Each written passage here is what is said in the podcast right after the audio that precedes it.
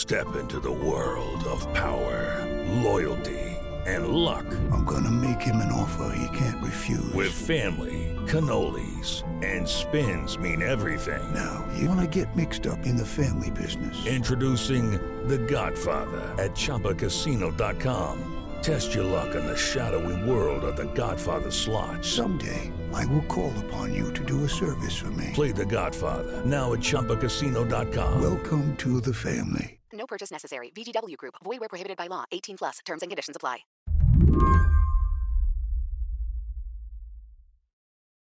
So Emma, did you know you were going to be like the chief lawsuit correspondent for the Texas Tribune? um, I actually, I typically do cover the courts, but they are not always as busy as they are now. I actually have already written two stories about rulings from the Texas Supreme Court this morning, and it's barely 10 a.m. Emma Platoff covers politics for the Texas Tribune. And right now, in an election year, that means lawsuits. She's tracking litigation about who can be sent ballot applications by mail, litigation about how early people can vote. This legal dance is not entirely unexpected, but the pandemic has supercharged it. For now, who can vote and how, it's a pretty local decision and subject to change. In Houston, the county clerk is setting up drive through voting, 24 hour poll locations. In more rural counties, you'll be lucky if your poll worker is wearing a mask. What's the role your governor has played in all of these decisions around voting? The biggest step Governor Greg Abbott has taken on voting was to extend the early voting period. He extended it by six days. So we're actually set to start early voting in just over a week here in Texas on October 13th. And the other thing that he allowed for was permitting voters to drop off their absentee ballots in person a little bit earlier than usual. That sounds good. Like it's expanding who can vote, right? It certainly is expanding options for voters. And the Democratic groups and the voting rights advocates that I talked to say this is a great step. We applaud the governor for it. So, has he been consistent in expanding access to the polls? There have been some shifts from his administration. The shifts Emma is talking about here, they've been dramatic. Voting rights groups are suing Governor Greg Abbott after his announcement yesterday limiting mail in ballot drop off locations to just one location per county. Last week, the governor of Texas moved suddenly to shut down more than a dozen ballot collection sites. Today is the first day of mail ballot drop off, and the best word to describe the situation here is outrage. Every single voter that I spoke with is against the governor's limitation, and so is the Harris County clerk. I am furious. I am furious. They are doing everything they can to keep people from voting. And now, Emma, she's tracking four more lawsuits over the election.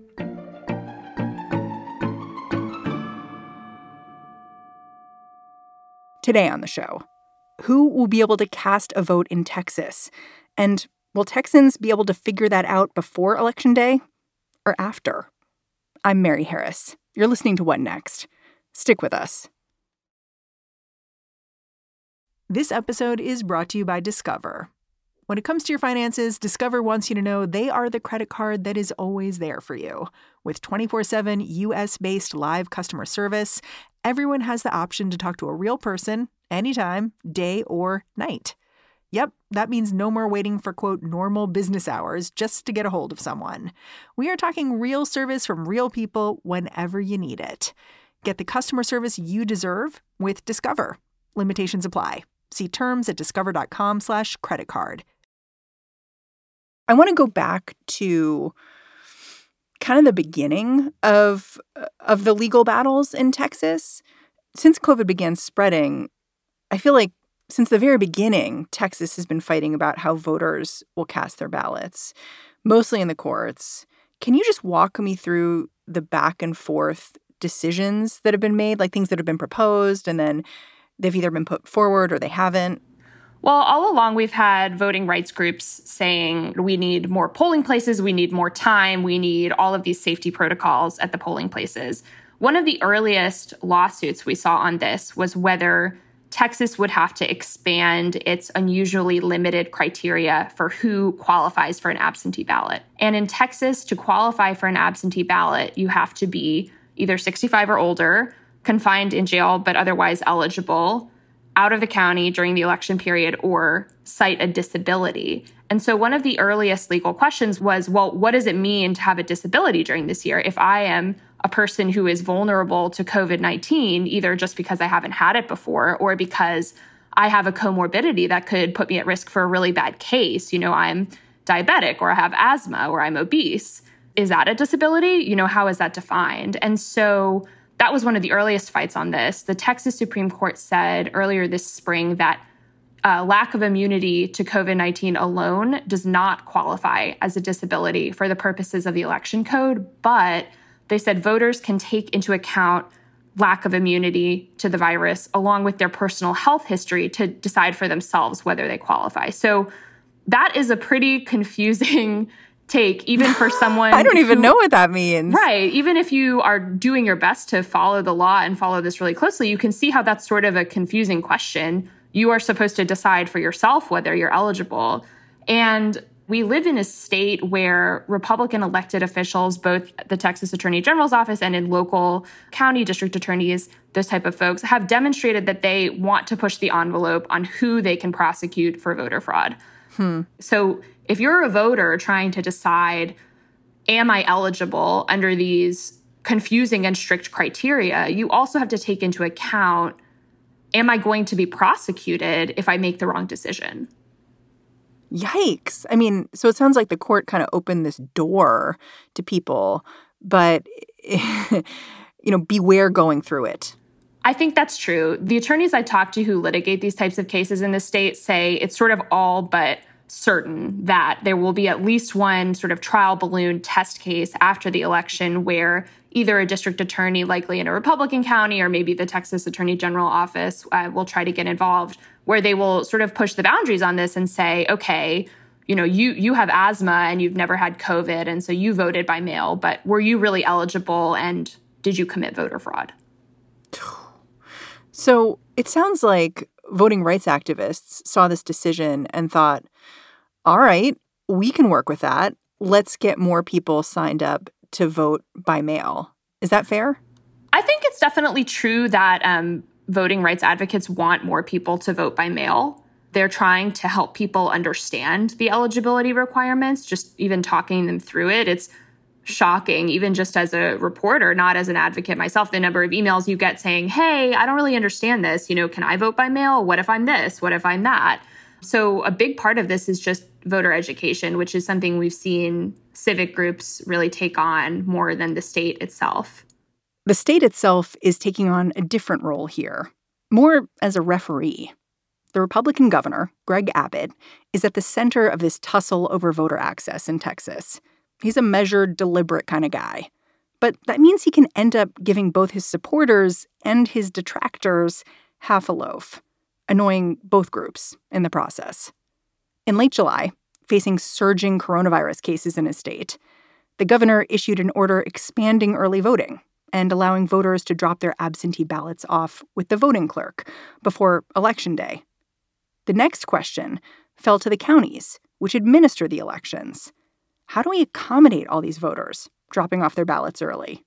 There are counties in Texas with fewer than 200 residents, right? So maybe it's a little bit less important in a place like Loving County in West Texas than in Harris County, home to Houston, where there are something like 2.4 million registered voters. So, places like Harris County, home to Houston, and Travis County, which is home to Austin, said, We think this is a really important option to take advantage of. We're going to set up multiple drop off location sites just to give voters as many options as possible about where they'll deliver their ballots. Do we have any good numbers on how many people are planning to vote by mail and, and would want to access a drop box like this and how that compares to previous years? So we know that in Houston, in Harris County, there have already been twice, more than twice, the number of requests for absentee ballots than they saw in 2016. So they've seen more than 200,000 requests for these ballots. And important to note that we haven't reached the deadline for requesting those in Texas. That's uh, not for more than a week. So that number is only going to increase. And it's hard to say exactly how many people are going to opt for dropping off their ballot versus mailing it.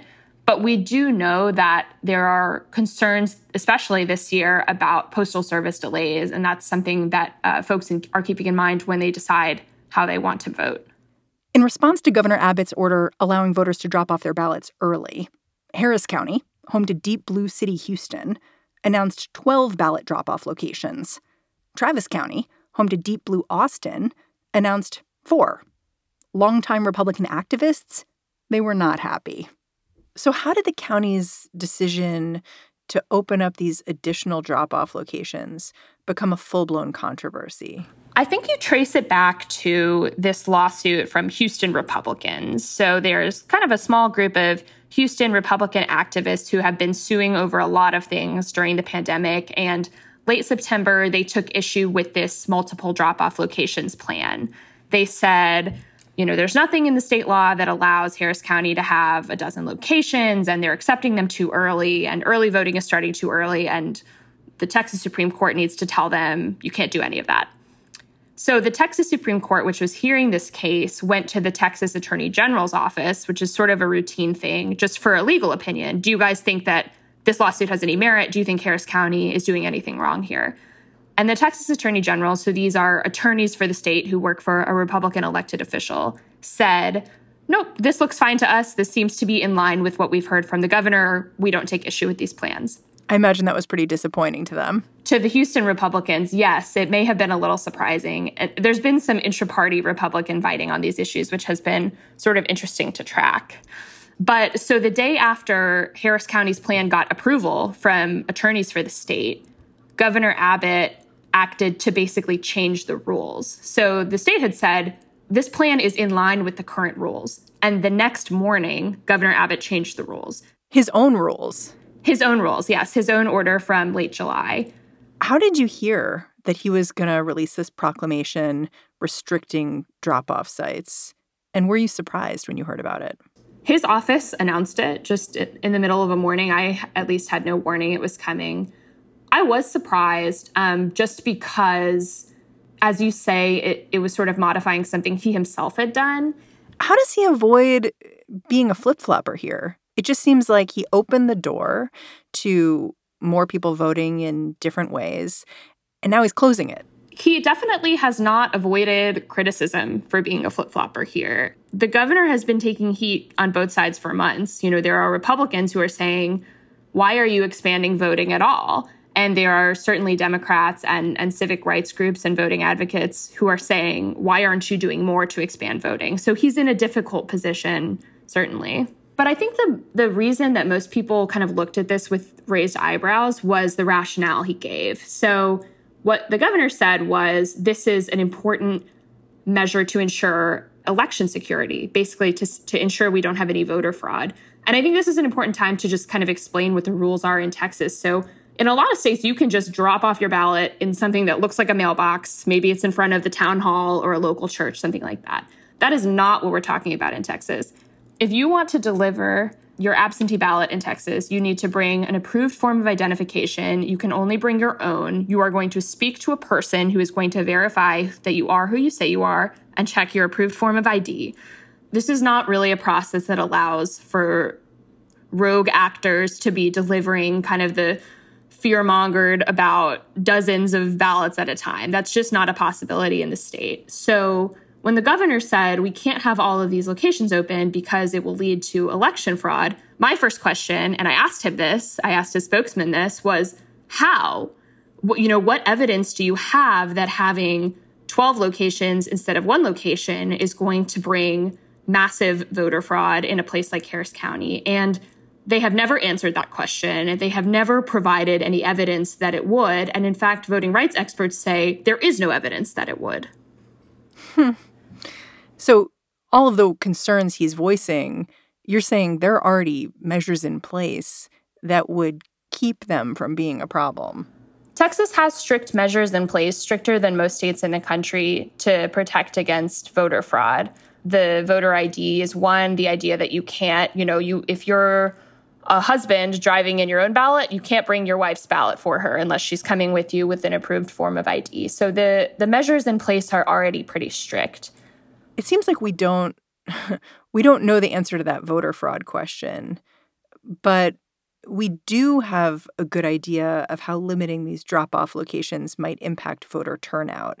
What's the evidence about how these closings could impact who is voting?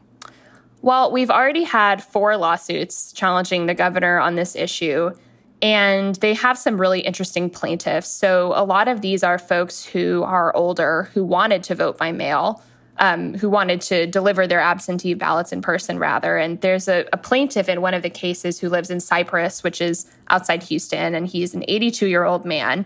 And he was planning to deliver his ballot to a drop off location that was something like 15 or 16 miles from his house. But after the governor's order, that location has been closed. And so driving to the only location that's left in a kind of central part of Harris County, which is not convenient for him, is going to mean a 90 minute round trip car ride. So for him, that's an inconvenience. But for a disabled voter, for a, a low income voter without reliable access to transportation, for voters of color who we know are always disproportionately hit by these types of limitations, this could be more than an inconvenience, right? This could mean that they are mailing their ballots instead of delivering them and wondering about whether they'll arrive in time to be counted. Or in the worst case scenario, it could mean that some people are not voting at all. In these lawsuits, I'm curious are the voters talking about their political affiliation at all? They're not.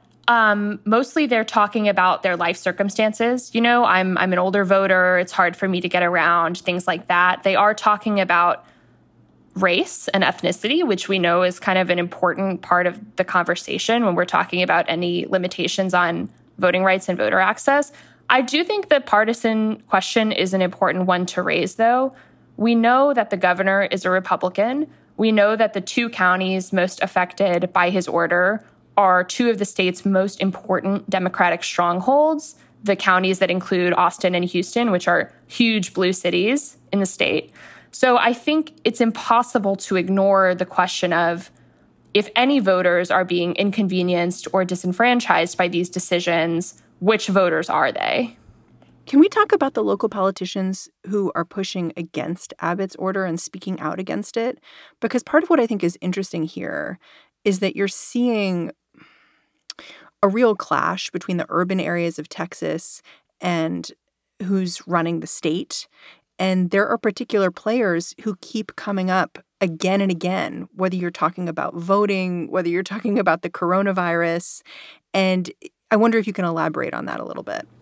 Yeah, there is always this push and pull in the state when you have Republican leaders leading at the state level and local officials who are Democrats in every major city, essentially.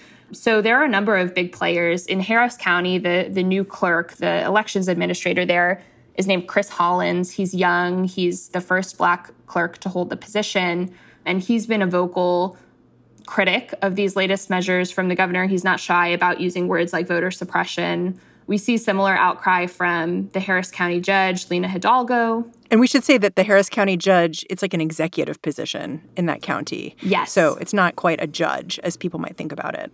Yes, you can think of it almost as um, like the governor of the county, which, if it were a state, would be bigger than several dozen states in the U.S. And Lina Hidalgo has clashed with the governor over masks too, right? Yes, that's been an ongoing issue during the pandemic. She was kind of one of the first local officials in the state to say, hey, we need to close down businesses, we need to require masks. And she's gotten immediate backlash from attorneys for the state over doing those things. There's kind of always a question in Texas of whose decision is it, right? And that's something the governor has really leaned into during the coronavirus pandemic, saying, this is my decision, it's not your decision. So, Harris County and similar places have had to sort of moderate the safety requirements they wanted to take in response to the pandemic and lower the bars they wanted to set to line up with what the governor has ordered. Yeah, it's funny you talk about local control because I do think of that as a Republican issue. But local control is a lot of the argument being made here. Like, even with these voting cases, the idea is that the Texas election code designates the county clerk, not the governor, as the official with the authority to manage and conduct the early voting process. And that's how these lawsuits are being brought, saying that Governor Abbott's proclamation can't stand. Right. And this is a constant back and forth in Texas is another place where it's sort of hard to ignore the role of partisan politics, right? We see the governor going to war more with the local leaders who are Democrats in um, cities like Austin and Houston than he does in smaller cities where the leadership is Republican. I think the governor would say that, you know, under state law, the state has a certain sovereignty that counties don't. But this has been sort of a live question in any number of the lawsuits that we've been following over the past few months. I'll be back with Emma Platoff after the break.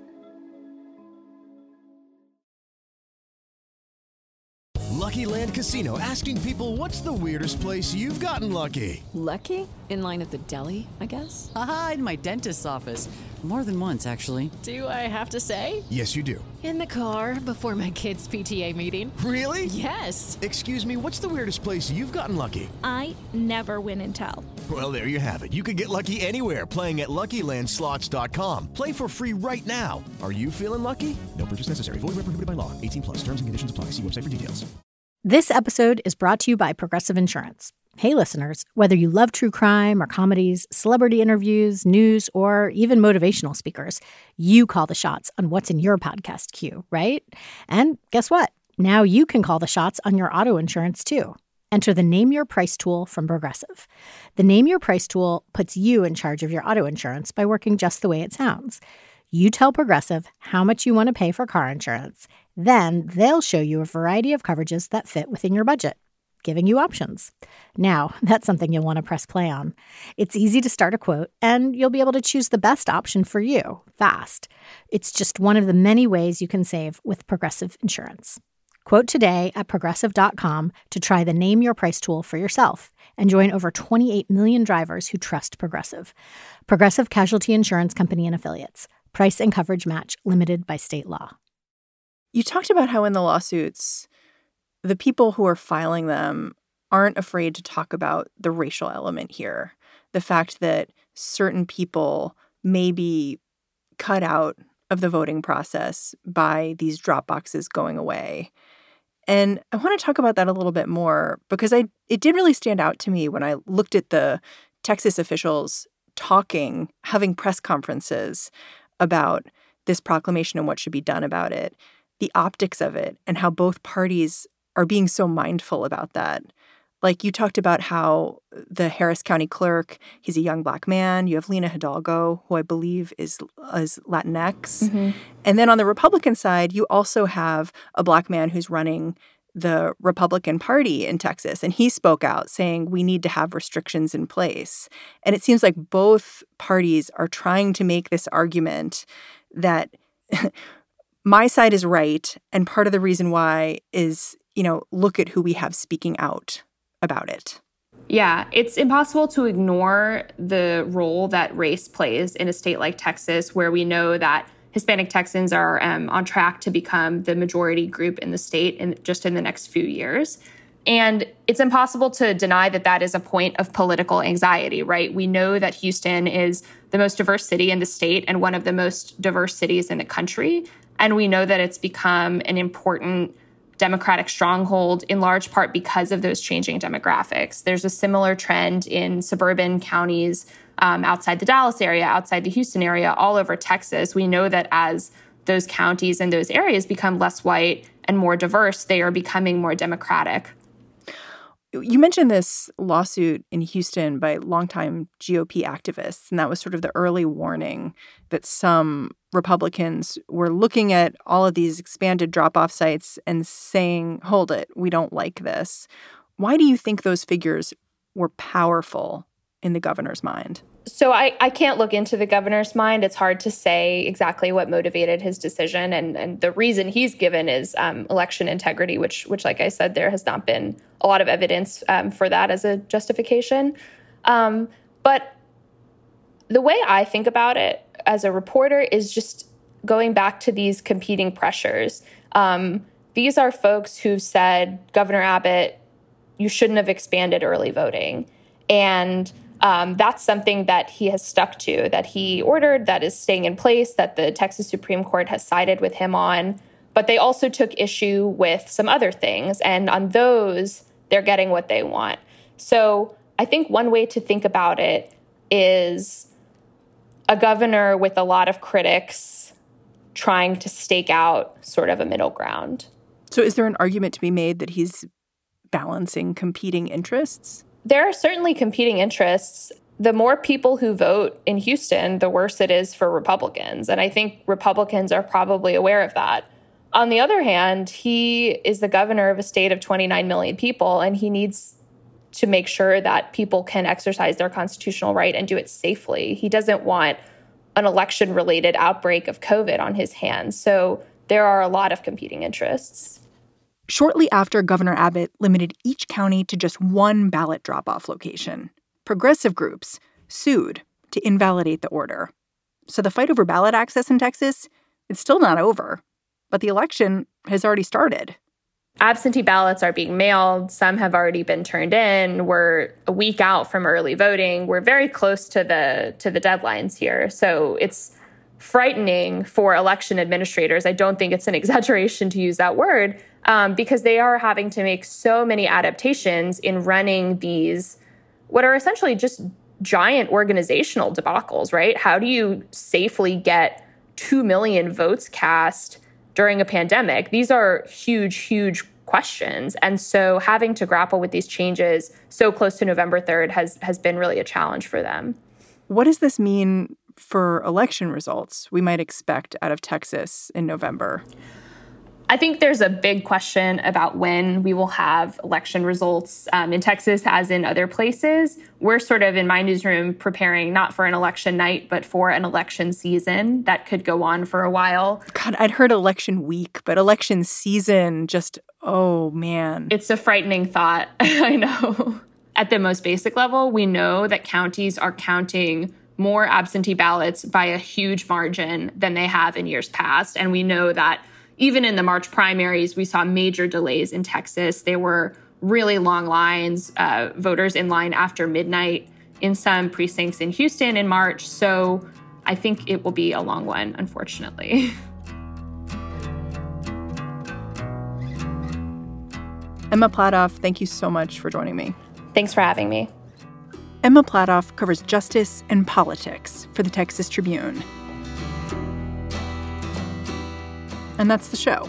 Before we go, quick favor to ask. Many of you have been calling in to let us know how you're planning to make your vote count or help the people around you have their vote count. Thank you. We are so grateful. If you haven't had a chance to give us a ring yet, now's the time to do it. We are collecting your stories. Give us a call at 202 888 2588. What Next is produced by Jason DeLeon, Daniel Hewitt, Mary Wilson, and Elena Schwartz. We are led by Allison Benedict and Alicia Montgomery. In the feed tomorrow, look out for What Next TBD with Celeste Headlee. And I'm Mary Harris. Thanks for listening. Slate is off on Monday to recognize Indigenous Peoples Day, so I will talk to you on Tuesday.